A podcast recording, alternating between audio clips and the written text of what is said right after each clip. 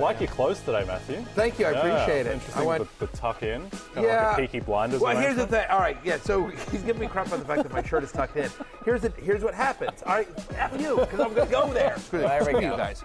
Hang on, I'm gonna show you guys. All right, so look, you see this pack right here? That that's like my microphone pack and everything like that. And what happens is if I don't have the shirt tucked in, it digs into my skin, is what it is, and it's cold and it's metal and it hurts. And so then I'm leaning back and I'm like, oh. And so anyway, and so I could decide to either tuck my shirt in or play through pain. And you know what? Some of us aren't strong enough to do that. Fantasy Football Happy Hour with Matthew Berry, served by Applebee's. Happy Friday! Welcome to the Fantasy Football Happy Hour. I'm Connor Rogers alongside Matthew Berry, Jay Croucher. Any, uh, Quarter zip remarks today, Matthew. Yeah, a little quarter- uh, blue on zip, blue. quarter zip, and you know what? just I just want to brag here. Untucked. Untucked. Whoa. That's right.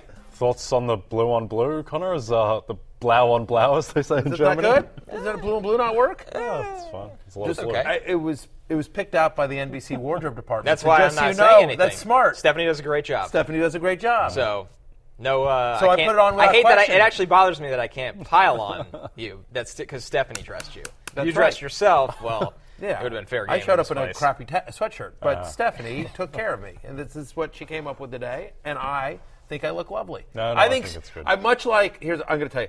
Diane did my makeup. Hmm. Stephanie did wardrobe, and both of them, God bless them, did as much as they could with what little I've given them to work with. Do you understand that? Like, I mean, like I give them very little to work with. Chicken And they- salad, I- Adam? Yeah, pretty much. Ah. Pretty much. They're both miracle workers, if you ask me. It's like Patrick Mahomes with the Chiefs wide receivers. That's They- a really good oh, comparison. You that's got an actually NBA a one pretty for us? good, uh, pretty good segue there. Yeah, exactly.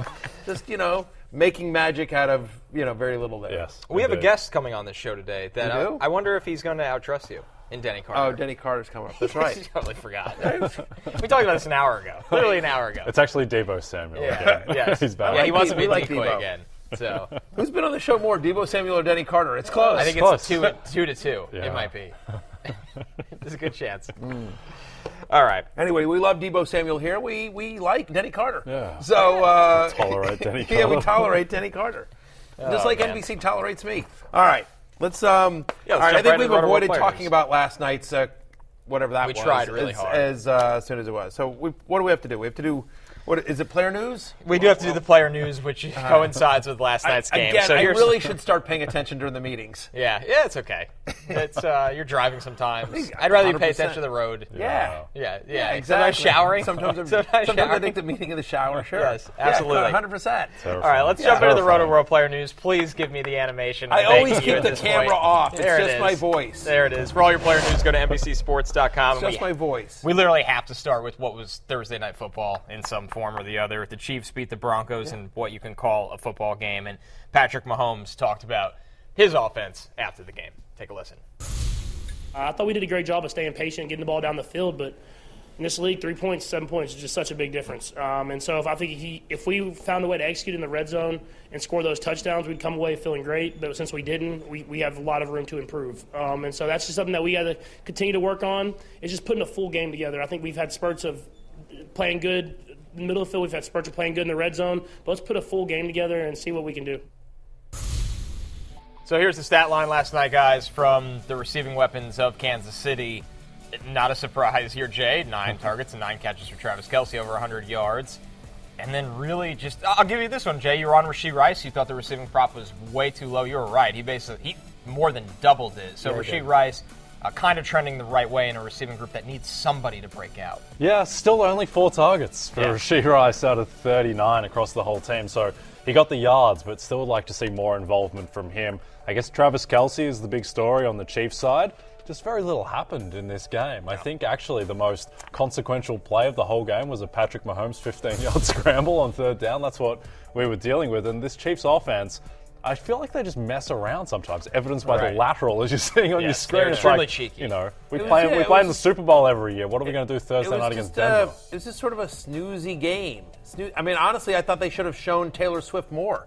Like, I, honestly, that's Did they hit the under? It Yeah, they did. I. I believe the under hit actually played out? on, on right. that. Al Michaels actually referenced that uh, on air, which was pretty funny.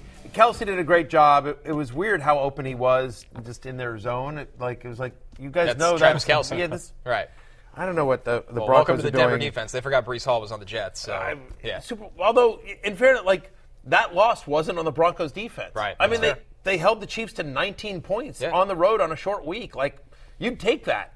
Uh, I mean that that's what's crazy is is that like yes, it was weird that you know Kelce was wide open, but what, they did a good job. They got after they got after Mahomes. It wasn't a great game. We'll talk about Mahomes in, Mahomes in a second. The one thing I want to say about Rashee Rice is that the, the positives are his snaps increased. He played 47% of the snaps last night compared with 30% the week before. So it's trending in the right direction. Justin Watson left this game with a pretty bad injury.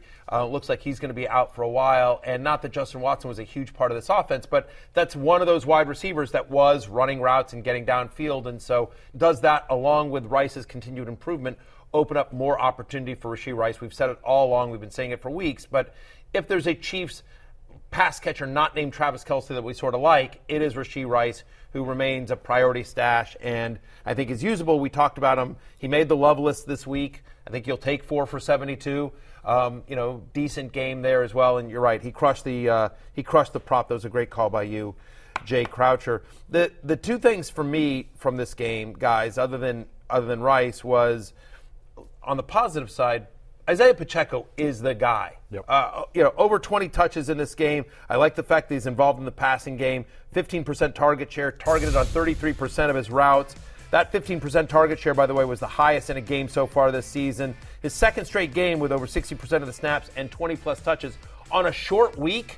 I really like that. You know, just seeing him bounce back and getting that kind of usage. Yes, you see a little bit of CEH, you see a little bit of Jerick McKinnon, but there's no question Isaiah Pacheco is the guy in this offense. He's a mid tier RB2 with weekly RB1 upside.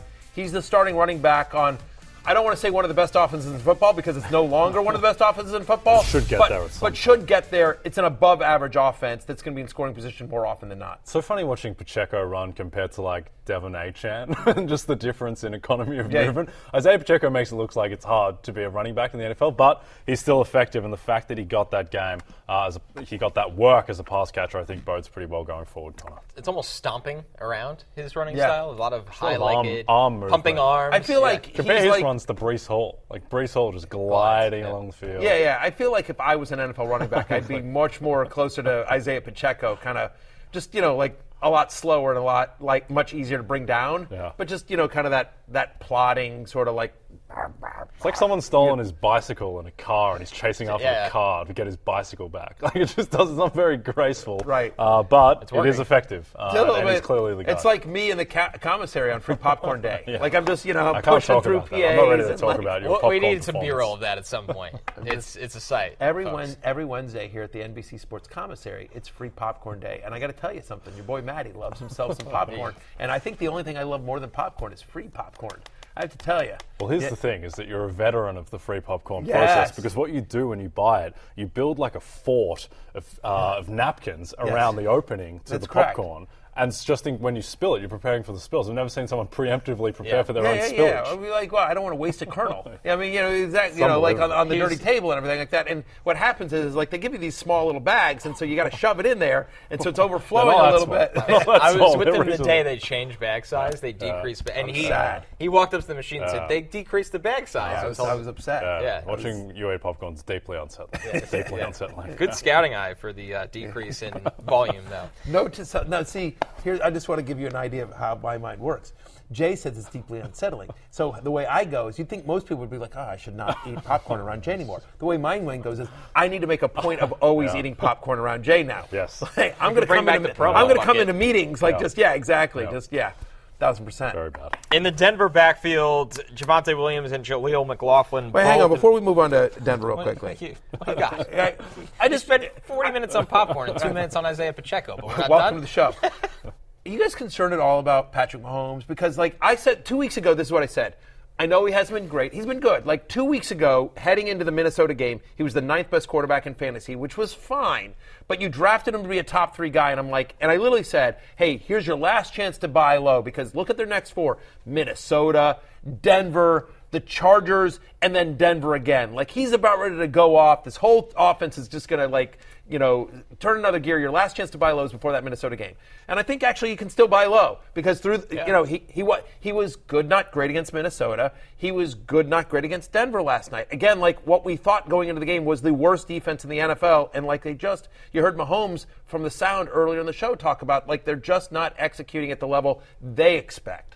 Yep. I'm not concerned because think about this. Think about how many drop passes there were against Detroit on opening night. His stats would be so much better across the board if Kadarius Toney and Skyy Moore just could have caught one of their almost like seven drops or something absurd. And then secondly, like he played well against Jacksonville, Chicago. Jets have a really good pass defense. Minnesota, he played well. And then last night, they were 4 of 14 on third and fourth down. They were just messing around. These direct snaps to Kadarius Toney, like, they just didn't feel like they were fully engaged. And to me, the biggest thing about Mahomes going forward is I believe in Rashee Rice. I think that is a legitimate weapon for him. And Kelce is fully healthy, clearly.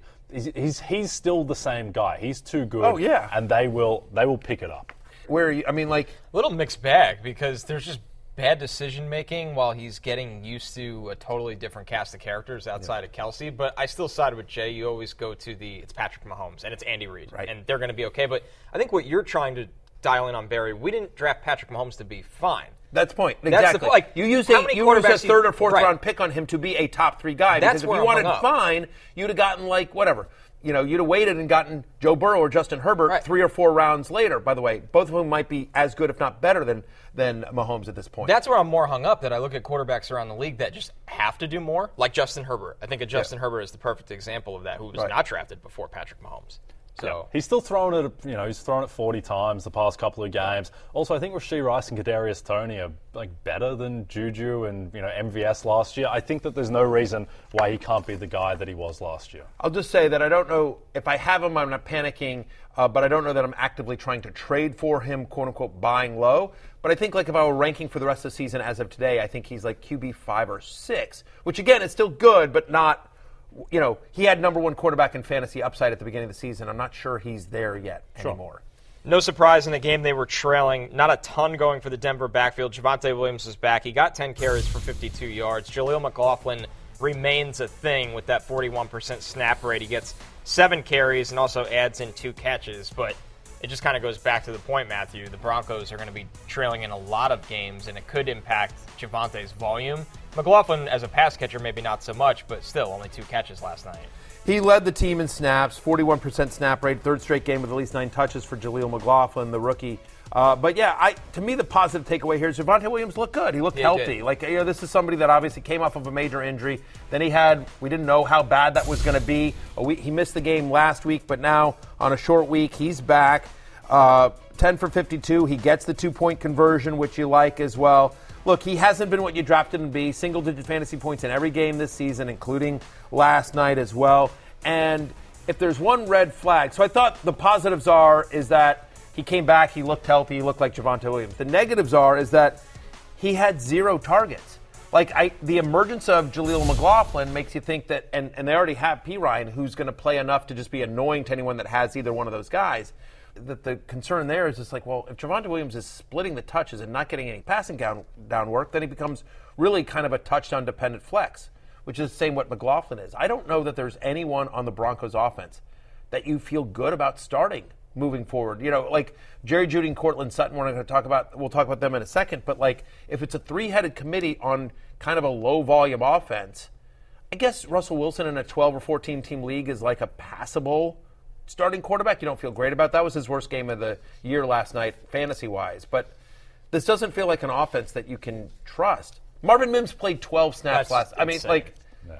I, It's baffling. And I think the concern would be is that I didn't know that Denver had that type of low floor on offense in their passing game because Wilson has been good statistically to Yeah. this point. He's been able to fill it up in garbage time as well. And then last night against, look, the Chiefs have a good defense. This might be the best defense of the Mahomes era, but this isn't the Browns or the 49ers, and they couldn't do anything against them. You know, Connor, it was interesting. I was uh, so on my on my way in today. I was listening to my buddy Dwain McFarland over at Fantasy Life, and he was saying his take was he thinks Sean Payton is basically making Russell Wilson try to be Drew Brees. That that's the offense that they're running there, and he's like, he ain't Drew Brees. not. Like, and that's not that that's no disrespect to Russell Wilson, but like the style of game that I mean, Russell Wilson is a deep ball thrower. He's not he's not a short timing guy. No, I mean like all. a short you know short pass timing guy. No, he's going to hold the ball a lot Right. longer, which probably drives Sean Payton nuts. But you knew what you're getting with Russell Wilson. And obviously, Sean Payton wasn't there for that acquisition, but Russ is going to hold the ball. I think the biggest problem with Russ right now is he still thinks he's the athlete he was five years ago, and that's how they lost the end of the game to the Jets. He saw it a couple times last night.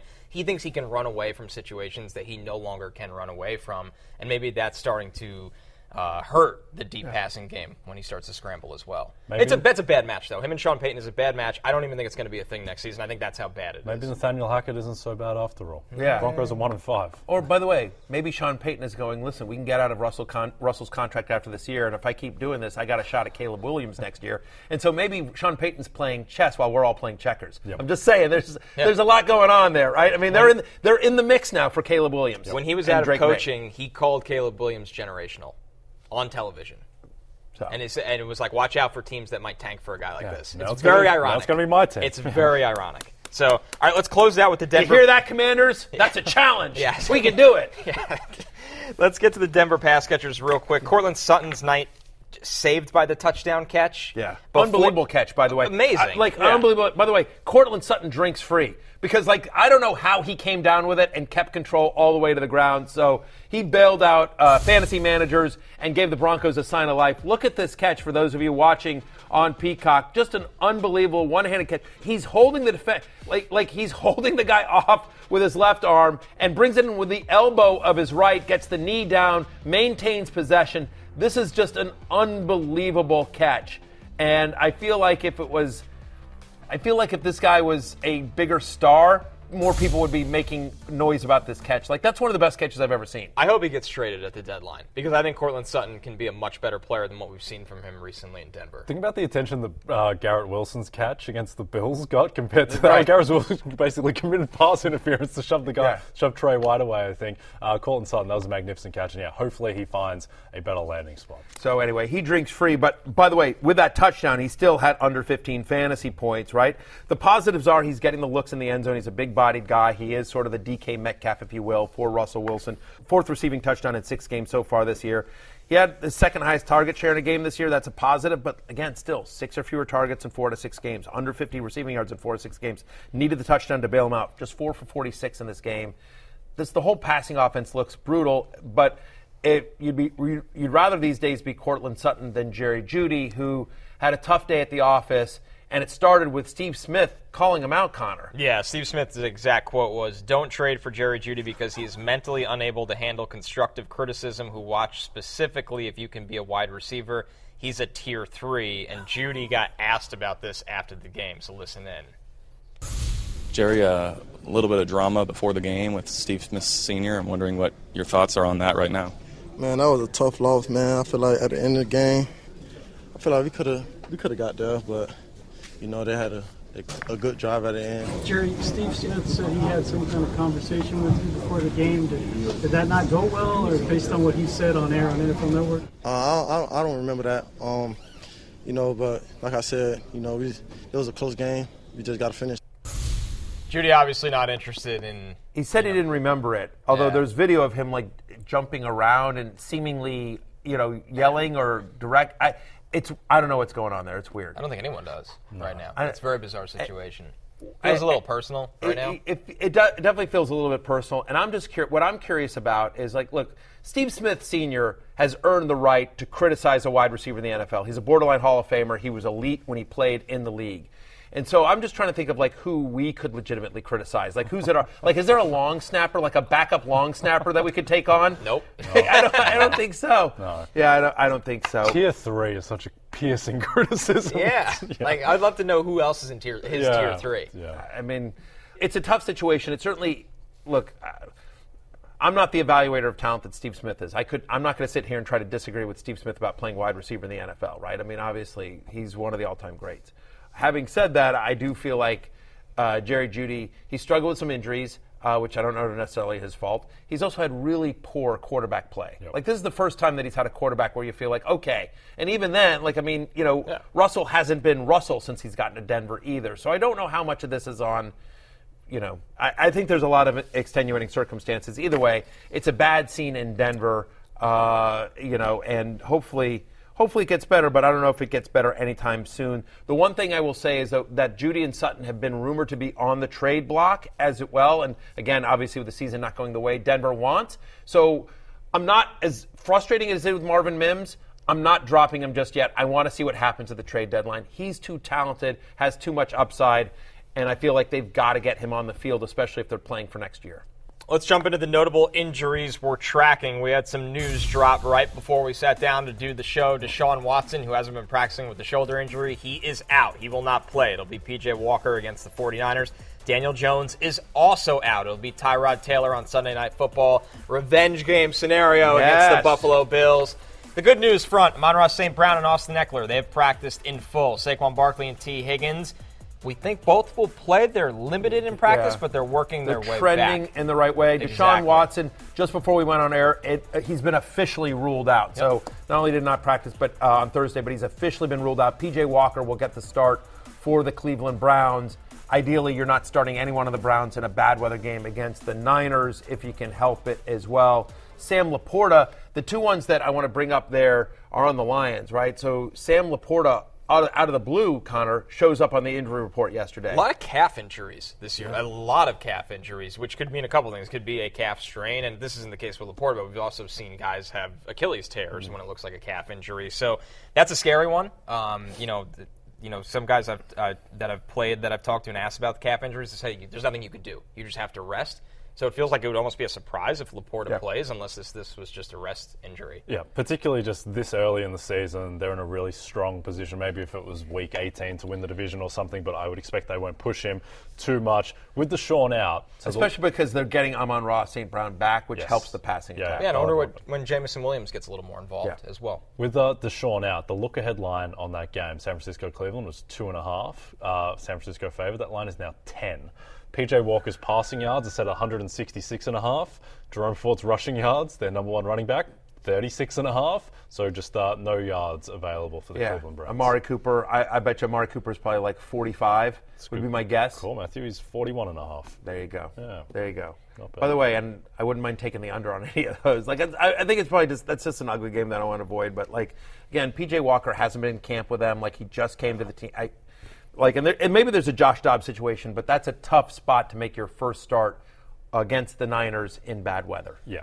With Jahmyr Gibbs not practicing this week so far with the hamstring, Lions coach Dan Campbell spoke Wednesday on uh, if they're Look getting. at my look at my Lions blue, by the way. that's right. There you go. Lions blue and Charger powder blue underneath the Lions I, blue. I think so. Each You're not, conference. are you questioning Stephanie? no, I'm actually applauding getting both the AFC and NFC involved. We're a very fair show. Campbell on David Montgomery said to me, that type of guy, he carries the load. Yeah. Is there do ever we a have match the, made do we in have the sound? I No. think we have the sound. Oh. I thought we we have the sound, right? That was the leading quote. We do have the sound. Let's take a Yeah. listen to Dan Let's Campbell. listen to head coach Dan I'm so Campbell. distracted by your shades of blue. Blues. Were you looking at my to eyes? To me, that type of guy is always going to be your. He carries the load, and the other one is the changeup. He's going to get plenty of touches. That doesn't mean those are carries, though. That could be in the pass game. That could be gadgets. That could be. But you, to me, you always want a guy who you know, um, man, he can. If you need it, he can take on 20, 25, 30 carries. Um, and um, and he has been all of that and then some. Dan Campbell, very old school coach. Dan Commanding Montgomery, presence. Keep waiting for him to like break into speech to Keanu Reeves and the replacements or something. He's just such a film character. But yeah, clearly, you know, we talked about this a lot in the preseason. The We expect- fight for that inch. Yes, Yeah, exactly. he could a little uh, yeah Al Pacino Any too. Sunday. Yeah, Any yeah, yeah. Sunday. conflating your turn of the century uh, football films Yeah. uh, that were kind of not great films overall, but entertaining in their own right. Any given Sunday is better than the replacements. I will die on that hill. Yeah, there's a lot happening in any given Sunday. The Jamie Foxx music video, yeah, there's a lot of moments. Cameron Diaz film. is the owner. I, I, am with you. I mean, I'm with you. I'm not saying it's a great movie. There's a There are happening. flaws It's there. entertaining. There's flaws there. But versus the replacements, Oh yeah, the Come on. replacements is like fun. It's not Yeah. like a yeah. Ex- It's not ex- there will be blood or Yeah. anything. It's the replacements. It's the replacements. we always get Uh, back to Daniel Day Lewis on this show. It's really remarkable. And, like we always end how we- there. Yeah, all exactly. That's all The end point's Daniel Day-Lewis. to Daniel Day Lewis. Uh, what? So anyway, what what we're talking here about is Montgomery and Jahmyr Gibbs. First off, by the way, so fantasy Twitter is like just going crazy about this particular quote. I'm just like, guys, we've known this, and like, and we said this on this show throughout the preseason, which is, I remember coming on the show and saying, first off, at cost, I prefer Dave Montgomery to Jahmyr Gibbs. Dave Montgomery was on my love list.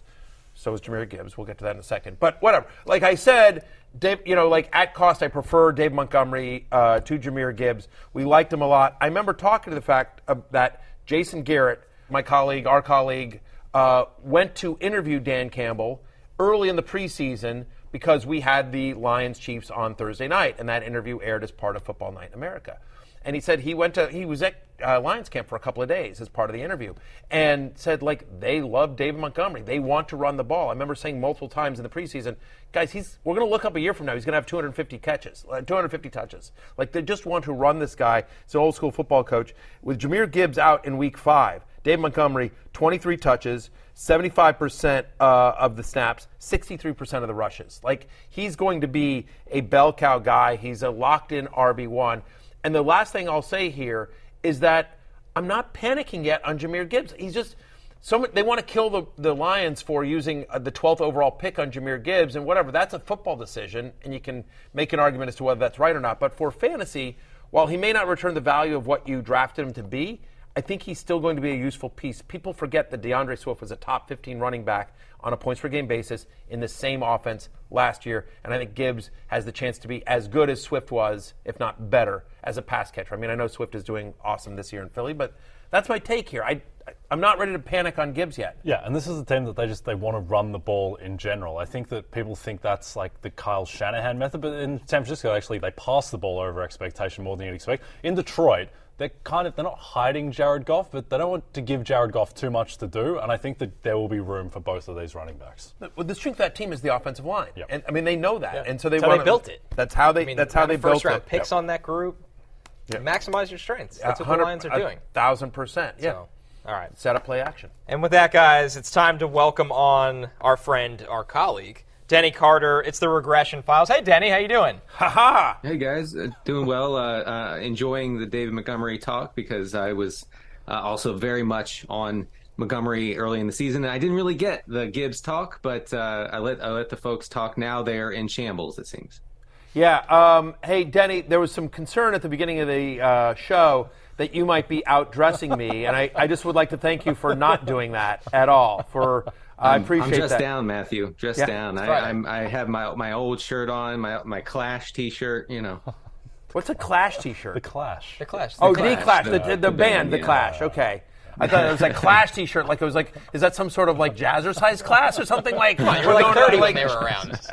well, because usually it would say the Clash, not my Clash T-shirt. Yeah, That's that's what Danny will do better next time. Yeah, we'll see if there is a next time. We'll see if there is a next time. Uh, Denny, we always love having you on. You do great work for us over at rotoworld.com, and you, write a column called The Regression Yes. Files, right, Connor? Exactly. Players, right, Connor? I, Players, just, I have to do everyone's job. players who are what it is. overproducing or underproducing based on their workload, playing time, and opportunity. If you needed a reminder, Denny's been on with us. We've done this before. But, Denny, let's start with some negative regression this week from the column. Who you got for us? Yeah, so uh, I hate to do this to Drake London folks because he had a nice game last week against Houston, six catches for 67 yards. He had a touchdown the week before uh, in uh, in London, I believe. So things are looking up in a way for Drake London. Uh, but in my column, I just wanted to remind folks that the Falcons are still uh, by far the run heaviest offense in the league. It doesn't matter really what game script is. A lot of London's production last week against Houston came in the final two or three minutes when the Falcons were, you know, playing hair on fire offense, trying to get the ball downfield, trying to score and come back. And they actually did, you know, come back and, and win, beat the Texans. So good for them. Good for Drake London, but it really is a situation where you need things to break just right in order to get, I don't know, wide receiver three production out of Drake London. And that's not good, guys.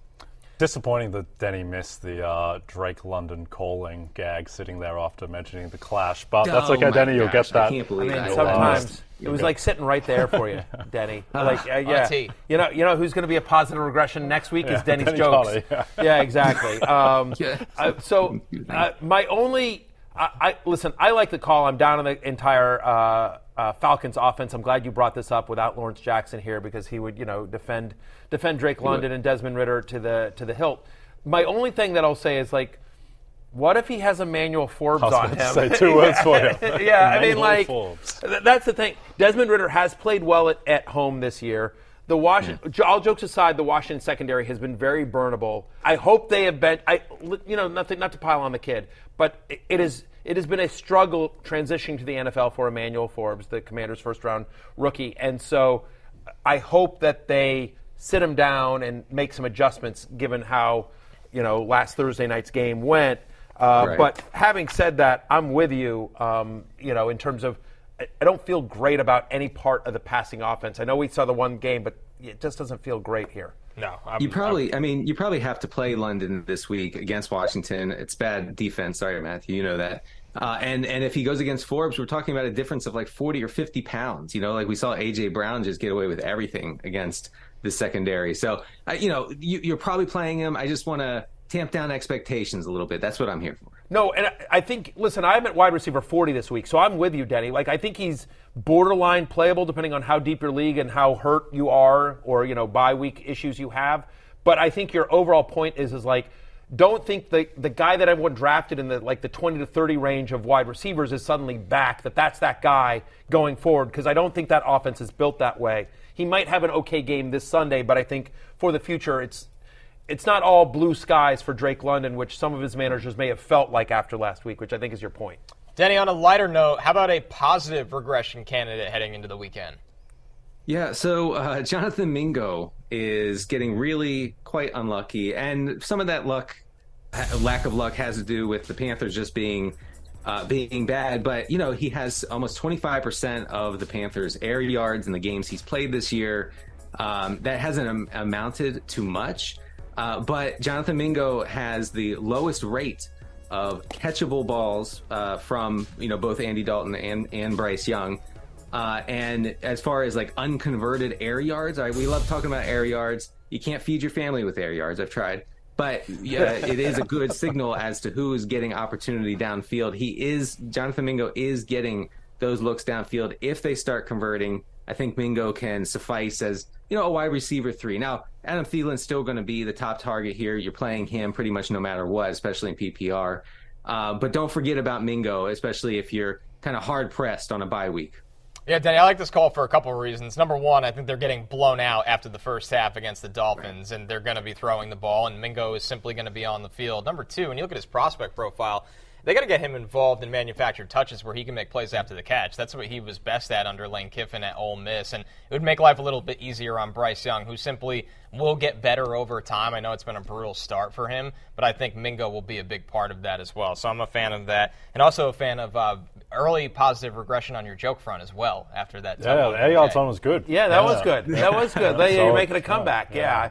Um, I'm I'm coming gonna, all the way back, guys. Yeah, hundred percent. You know what you should try though, if uh, if the air yards isn't working, you should try to feed your family free popcorn from the NBC com- com- commissary. I'm just saying. I'm going to need to come up. It's a Stanford, Matthew, and you're Yeah. going to have to save some for me. I know you I- will. Good luck with. Hundred percent. Just bring it. Look at because it's they don't really check it. You know, you could bring like a bucket, like a big, like or some sort of you know, uh, some sort of like you know, moving uh, Holding mechanism. Yeah, holding mechanism, like a big bucket. You know what I mean? Like I'm trying to like what are those things that are like Want plastic? I have a vague idea what you're Yeah. talking Wheelbarrow about. pop- Bring a wheelbarrow. Yeah, there you go. you go. Yeah, hey, whatever. Just Radio flyer wagon. yeah, something, anything, popcorn behind him. anything like one of those big plastic tubs. You know what I mean? That you move stuff in. Jay and I are, are shivering. Yeah. right now. Yeah. How about a positive regression I'll from you, you. Matthew? What?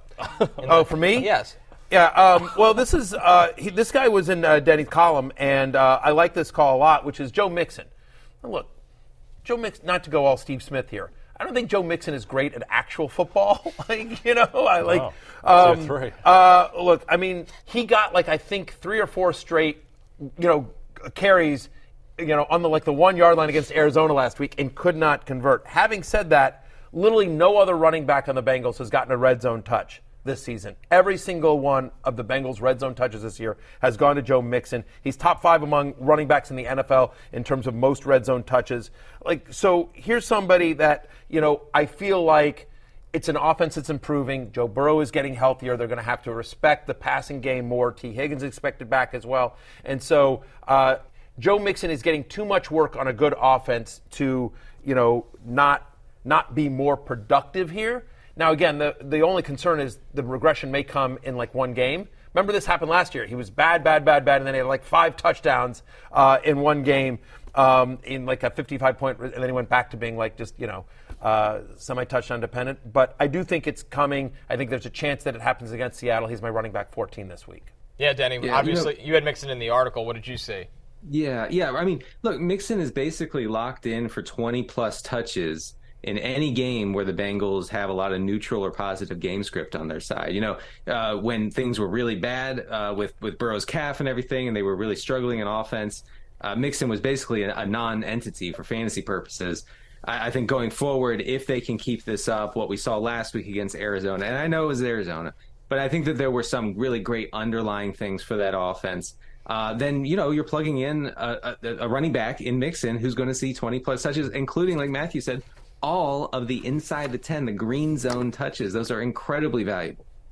Jay, what about a negative regression candidate from Denny Spees? Yep, so I like the call on Kirk Cousins, Denny. You mentioned the green zone. Inside the 10, Kirk has thrown 19 passes. Eight of them have been for touchdowns. A lot of targeting Justin Jefferson in that area. Obviously, he won't be around anymore, so that should regress. At the same time, the Vikings, they do pass the ball a ton. That's just part of the Kevin O'Connell offense. I think that Kirk will be good this week against the Bears defense, even though historically he's been very bad against the Bears, but this isn't your older brother or sister's Chicago defense. No Pete Khalil Mack going around out there. So I think Cousins will be fine this week, but then after that, which starts with the San Francisco defense on Monday Night Football, uh, I think it could be downhill for Kirk.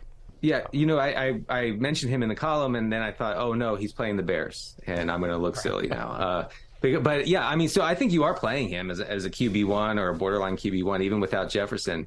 Uh, but this is a team that passes a lot in the red zone and in the green zone. But a lot of that is funneled to to Justin Jefferson for good reason. You know, he's he tends to be pretty good. So I, I think that they could actually lean on the run a little bit little bit more, or at least try. We're going to see more two tight end sets from Minnesota. Um, I think, which is which is kind of going under discussed right now. Uh, so I, I do think Cousins is not going to have th those easy inside the ten, inside the five pass attempts for touchdowns going forward. But great spot this week. Go read the regression files from Denny for more candidates on NBCSports.com and, of course, Rotoworld as well. Denny, always good seeing you. Thanks for joining us. Thanks, guys. All right, the toughest competition of the year is here. The biggest talents in men's rugby take the stage as 20 countries compete for 20 days of heart pounding, hard hitting action at the Rugby World Cup. Watch every match live on Peacock all the way through the final on October 28th. The game is also available on CNBC. We're going to break when we're back. What's on tap for the weekend? The games with the highest over under totals. Tomorrow night, South Bend will set the stage for some of the biggest stars in college football that hope to shine in one of the sport's biggest rivalries as the USC Trojans take on the Fighting Irish under the lights at Notre Dame Stadium. Legacies will be written and bragging rights will be claimed. It's USC Notre Dame tomorrow, 7 p.m. Eastern Time on NBC and Peacock. What's on Tap is brought to you by Bud Light, the official beer sponsor of the NFL. As we take a look here at the matchups with the highest point totals going into the weekend, nothing is as easy to enjoy as a Sunday full of football and a fridge full of beer. But these are the games we're locking in on, starting with Panthers at the Dolphins. Jay, the Dolphins are favored by almost two touchdowns in this one. The line, most importantly, is set at 47 and a half. But all we care about is can the Panthers? Can you start anyone on the Panthers besides Adam Thielen in fantasy? Well, I wouldn't be starting Miles Sanders as he just got ruled out, so it looks like it's going to be the Chuba Hubbard show. Uh, not many people typically watch that show, but he will get a lot of work, we expect, Matthew. Frank Reich from the podium saying, yeah, that it will be mostly Chuba Hubbard that gets the work. Look, he's had four straight games with multiple receptions, and in games in his career when he gets at least 12 uh, touches, and we figure he should get at least 12 touches in this game with no Miles Sanders, he's averaging 12 fantasy points per game. Remember this year, the Carolina running backs as a whole have a 21% target share, and so with no Miles Sanders there, again, an offensive line that struggles. Bryce Young is still trying to, um, you know, find his way in the NFL. He's been quick to dump off to running backs, and again, given how this game script is going to go or how we expect it to go, I think Chuba Hubbard becomes a viable PPR flex. I'm at running back 23. Like, I, I don't know that you're super excited about Chuba Hubbard, but I also think like you could do worse, and probably have. Yeah, I, I also think with some teams on by that there is a chance that Jonathan Mingo can maybe be mm-hmm. flex viable. Like in our show league, I'm going to have to start Cam Akers because I've got no one else at running back. There's just no one, so I just need to depend on Alexander Mattison losing his Insert job. Najee Harris Yeah. joke Yeah, exactly. If I could, I would rather start Jonathan Mingo than Cam Akers because he's averaging six and a half targets a game uh, and he's getting work. And surely they're going to have to throw as two touchdown dogs. And we just heard uh, Connor. You just talk about Mingo as well, Right. And Denny in the regression files. Yeah, they're going to have to get him in way more involved. And three or four games, you know, six plus targets, you like to see that. But I think the targets need to, uh, not all targets are the same. Right. They need to drop a little bit of some more schemed up, easier targets for the young player. Well, and one of the one of the reports that have been coming out of Carolina is that they want to simplify the offense Yes. for Bryce Young, and they're trying to. And so one of the ways you do that is dump offs to the running back, or right, quick screens, bubble screens. You know, just you know, quick slants to guys like Mingo or Thielen, like just easy pitch and catch kind of stuff that just you know isn't doesn't you know three step drop stuff. Just boom, boom, get the ball out, and so. Uh, you could see Mingo. He's my wide receiver 43 again. But if you're desperate, if you're somebody that I don't know, used a six round pick on Najee Harris, you know, like It's all right. someone 8, I know. ADP end of the third round. yeah, that's fine. so um, anyway, uh, yeah, Mingo is somebody that, uh, and you certainly like going forward. Uh, DJ Chark also, it's worth noting, like I'm at wide receiver 45. Uh, I- look, if there's a positive for DJ Chark, right? He leads the team in deep targets this season. Like they may chuck it deep as well. Like that's what you're hoping for is one big play from him. We've seen him. We've seen him score this season. Uh, but I prefer Mingo to Chark if you're swimming in those waters. Also. Start every uh, Dolphin. We don't know yet. It's interesting. Just during the break, uh, Mike McDaniel said from the podium that um, there's a lot of different moving pieces with, with their roster, and so they're not sure yet if they are going to actually activate Jeff Wilson Jr. for this weekend's game. They may, because of some things that they're going on with the roster, they may feel like they feel like they're comfortable with uh, Raheem Mostert and then getting some backup from Salvon Ahmed and Chris Brooks. So uh, we will wait to see, but certainly Mostert a must start. Our next game here, the Cardinals, they're traveling to Los Angeles to take on the Rams, who are touchdown favorites. The over under bumped up a little even higher for this one at 49. And Matthew, I'll ask you this one Is Stafford a top 10 play uh, in fantasy for quarterbacks this week because of the matchup? Well, I like the fact that you're completely ignoring our full screen there that shows me having his QB eight. so the answer is yes, yes. He is a Tough top when you're a ten mile fantasy. away at the bar. yeah, With a table in front of my monitor. whatever. You've got them young eyes. I've got old man Oh, eyes, no, and I I, could see it. I could certainly see it. Do we need to get you readers? Here, the fact of the matter is, is the Rams have the fourth highest implied team total on the slate. We expect a lot of points against an Arizona defense that allows the fourth most fantasy points per game to opposing quarterbacks. They just, you know, they just revived Joe Burrow last week as well. Stafford's playing really, really well, and they're throwing a ton. He's top five in the NFL in pass attempts and passing yards. He's got Cooper Kupp back, obviously Puka Nacua there as well. Higbee, it should be a big day for Matthew Stafford again, who's my eighth best quarterback this week, as many of you saw on your screen. Yeah, I feel like the Cardinals kind of became themselves last week, where there was a split second there where it looked like they might beat the Bengals. It's like, is this team going to be contending for the playoffs? It's Right. like, no, no, no, we're going to be a Caleb Williams team. Yeah, yeah, Uh, And. I think that just Stafford, as long as he has Kupp and Puka Nacua healthy, I think he's just the start every single week. He'll be a viable starting quarterback in standard leagues. And the last thing I just want to say here, uh, Keaontay Ingram making a lot of progress. Jonathan Gannon uh, from the from the podium saying like he, he's looked good. We'll see. He's trending in the right di- direction. If I am forced to start a Cardinals running back, I think it's still Emari Demercado, who is their passing down back. Game script, they're they're a touchdown underdog. They should be throwing more. It'd be Ingram's first game back. I think it'll be a committee, and you'll see you'll actually see like two or three touches from Rondale Moore back there as well. But if I'm that's, I'm calling my shot here. Again, ideally, you're avoiding the situation until we see how it plays out. But if forced to because of injuries and bye weeks, you have to start one of them. I'll say Demercado over Ingram. Our final game here, the Cowboys at the mm-hmm. Chargers. This one is obviously Monday Night Football, and the Cowboys are favored by two points. The over-under set at 50 and a half. Jay, where's your confidence level in this Cowboys offense bouncing back? Starting with Dak, but of course also looking at Tony Pollard and CeeDee Lamb, the stars of this offense. So, well, first, this is a massive game. The loser of this game is pretty much done for Yeah. the division. Uh, and look, if it, there was a different owner and different head coach relationship, you say that if Mike McCarthy was going to lose this, he might be done. Then you'll probably stick around regardless. In terms of their offense, look, this is a much easier matchup than playing the 49ers. So I think that you feel good about starting CeeDee Lamb because he's CeeDee Lamb. You feel good about starting Pollard. because of the work that he gets and his touchdown potential. Dak is a tough one, Matthew. I just he has not looked good this year. Even when he's put up stats, like his best statistical game was against the Jets, where he really threw a pick six. The Sauce Gardner just went through Sauce's hands. Uh, but how do you feel about Dak? He's had one game with multiple touchdown passes so far this season, under 15 fantasy points in three straight games. The pro Dak argument is all about the Chargers defense, which has allowed over 350 passing yards and three touchdowns to two different quarterbacks this season. Tua Tagovailoa and Kirk Cousins. Uh, they are one of the worst teams in the NFL against the pass. No team is giving him more passing yards per game than the Chargers. So that's the argument: is can he get going?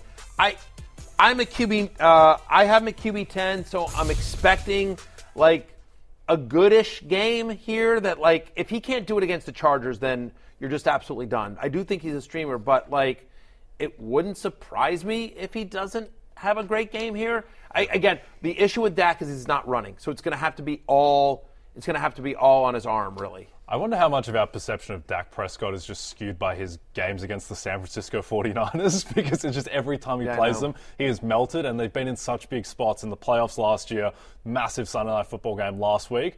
You take that out, like he's still, I think he's still a very good quarterback. The offensive line is good. It's still CeeDee Lamb. He's still got weapons. I would. He bel- wasn't I- great against Arizona, and other than that, this year, other than this this year, we haven't seen. He hasn't had. He didn't have to do anything against the Giants because they blew him out. I mean, like you know, he's gotten in these blowout games. He didn't have to do anything against the Jets. So that's my point. And right, and he got lucky with it. You know, that should have been a pick six by Sauce. And so.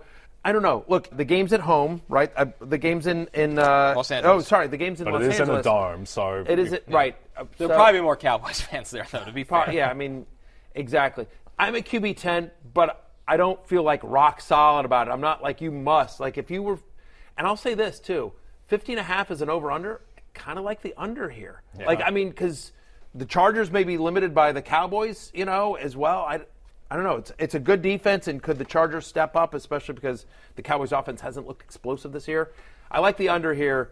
But I do think Dak is usable this week as a QB ten. I do think it'll be better a better day for CeeDee Lamb, for Tony Pollard, for Dak Prescott, for the Cowboys you care about, for Jake Ferguson as well. Yeah, I kind of like Dak this week just because I think this is the best chance to be the most normal game that he's played this season because he's either, I think the Cowboys have outscored their opponents like 110 to 13 in their three wins, and then their two losses, they've just been blown out. So I think that just with Herbert and that offense, I think this is going to be a more normal game, and that will allow Dak to throw more. Chargers give up the second most fantasy points to wide receivers, the fourth most fantasy points to quarterbacks, and the seventh most fantasy points to running backs. So again, if Mike McCarthy's offense can't get any track against the Bolts, then it is pure panic time. Austin Ekeler expected to return in this game, and a sneaky revenge spot for Kellen Moore. Yeah. Sneaky oh yeah, you don't think Kellen Moore wants to put up some points? Oh, he certainly does. That'll go. do it for Maybe- what's on tap. I'm off the presented by under. Bud I'm Light. on the over. easy to Sunday, easy to enjoy. We're going to break when we're back. Last call. We got pickup lines for Berry.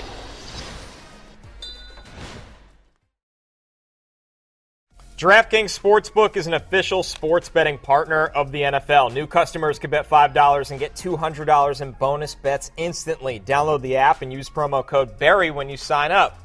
DraftKings Sportsbook, the crown is yours. All right, let's jump into some pickup lines for Matthew. This is the time of the show where Jay and I will throw a bet at him, and he gets to only choose one. Here's our matchups with the largest spreads of the week. They try to pick me up, unlike Yes. Buffalo, where it just sort of happened naturally. Yes. Yes, They this have is to very, use actual very bets. Jay, what do you got for him this week? Yes, Matthew. Uh, I've got Drake London over 44 and a half receiving yards. I know Danny mentioned in the regression files that Yeah. it's long term doesn't look great for Drake London, but this week, going up against your Washington Commanders, Yeah, I'm against aware. your Emmanuel Forbes, against your abomination of a secondary, Yes. I think that as a number one wide receiver, Drake London's averaging seven and a half targets the past four games, had his best game of the season last week. Desmond Ridder just had his best game of his career. And after that, I don't think they're going to be like, oh, Bijan, now you carry the ball 30 times coming off your best ever game, Desmond Ridder, in a dome against a weak defense. Drake London is the number one wide receiver. I think he'll get at least 45 receiving yards. Okay. Matthew, I'm sticking. See the excitement there. He loves him some Falcons and Desmond Ridder pass game. I'm sticking with the theme of receiver over, yards. I'm going Ja'Marr Chase, 85 and a half against Seattle. A couple things here. That's Two of two of the last three, he's done this. Uh, half of his games last year, he did this. His slot rate usage is up this year. So even if you're worried about DK Metcalf's confidence in the rookie Devon Witherspoon following him around. I think they'll move Chase around. Not that Chase needs to be moved away from anyone. He's one of the best, if not the best, receiver in the league. I think Ja'Marr Chase goes over 100 again this week against Seattle. Can't take Ja'Marr Chase after I've taken Drake London. I mean, you can. choose I, different I, I, positions. Yes, I you have to choose. Am I rolling with Joe Burrow and Ja'Marr Chase or Desmond Ridder and Drake London? I actually like both bets, and you're right to try to prey upon my my knowledge of how bad the Commanders' secondary is. Desmond Ridder does play better at home as well, but it's worth noting the Seahawks are the third worst pass defense in the NFL throughout the season. They've given up the third most passing yards per game. I mean, come on. I'm I like both bets. But I'm going with you know Joe Burrow and Ja'Marr Chase over 85 receiving yards. It's fine. Me and Drake will have a great time by ourselves. Yeah. Uh, Maybe. by the way, uh, just real quickly, uh, Tee Higgins is a game time decision, so obviously if he does not go, he's going to be officially listed as questionable. But if he cannot go, obviously that would help Chase's efforts there. Some uh, some quick updates that have come in throughout the show. Here's who's out. Tank Dell out, still in the concussion protocol. Miles Sanders, who we've talked about, he's officially out. Uh, Mike Evans is going to be a full go on Sunday, so that's a great uh, great news for the um, for the Tampa Bay Buccaneers. Miles Sanders is out. David Njoku is going to be listed as questionable, but Deshaun Watson, his que- his quarterback, is out. Daniel Jones, as we mentioned, officially out. No Jahmyr Gibbs at uh, practice today. Looks like he's trending to not playing. However, Sam LaPorta was back for the Lions, so that's great for the Detroit tight end Keaontay Ingram heading in the right direction again for Arizona's backfield. But as we said earlier, I like uh, Demercado over Ingram if having to, if I have to pick the uh, the Cardinals backfield. But we'll get more into this on Sunday. Fantasy football pregame, 11 a.m. Eastern to You 1 o'clock. It's on YouTube now. It's on Peacock and it's on YouTube. We answer more questions than any other pregame show. Use the hashtag FF pregame or just comment on the YouTube show. For Jay and Connor, I'm Matthew Berry. It's closing time. That's what that music means, which means you don't have to go home, but you can't stay here. We'll see you Sunday morning for FF pregame at 11 a.m. Until then, good luck and peace out.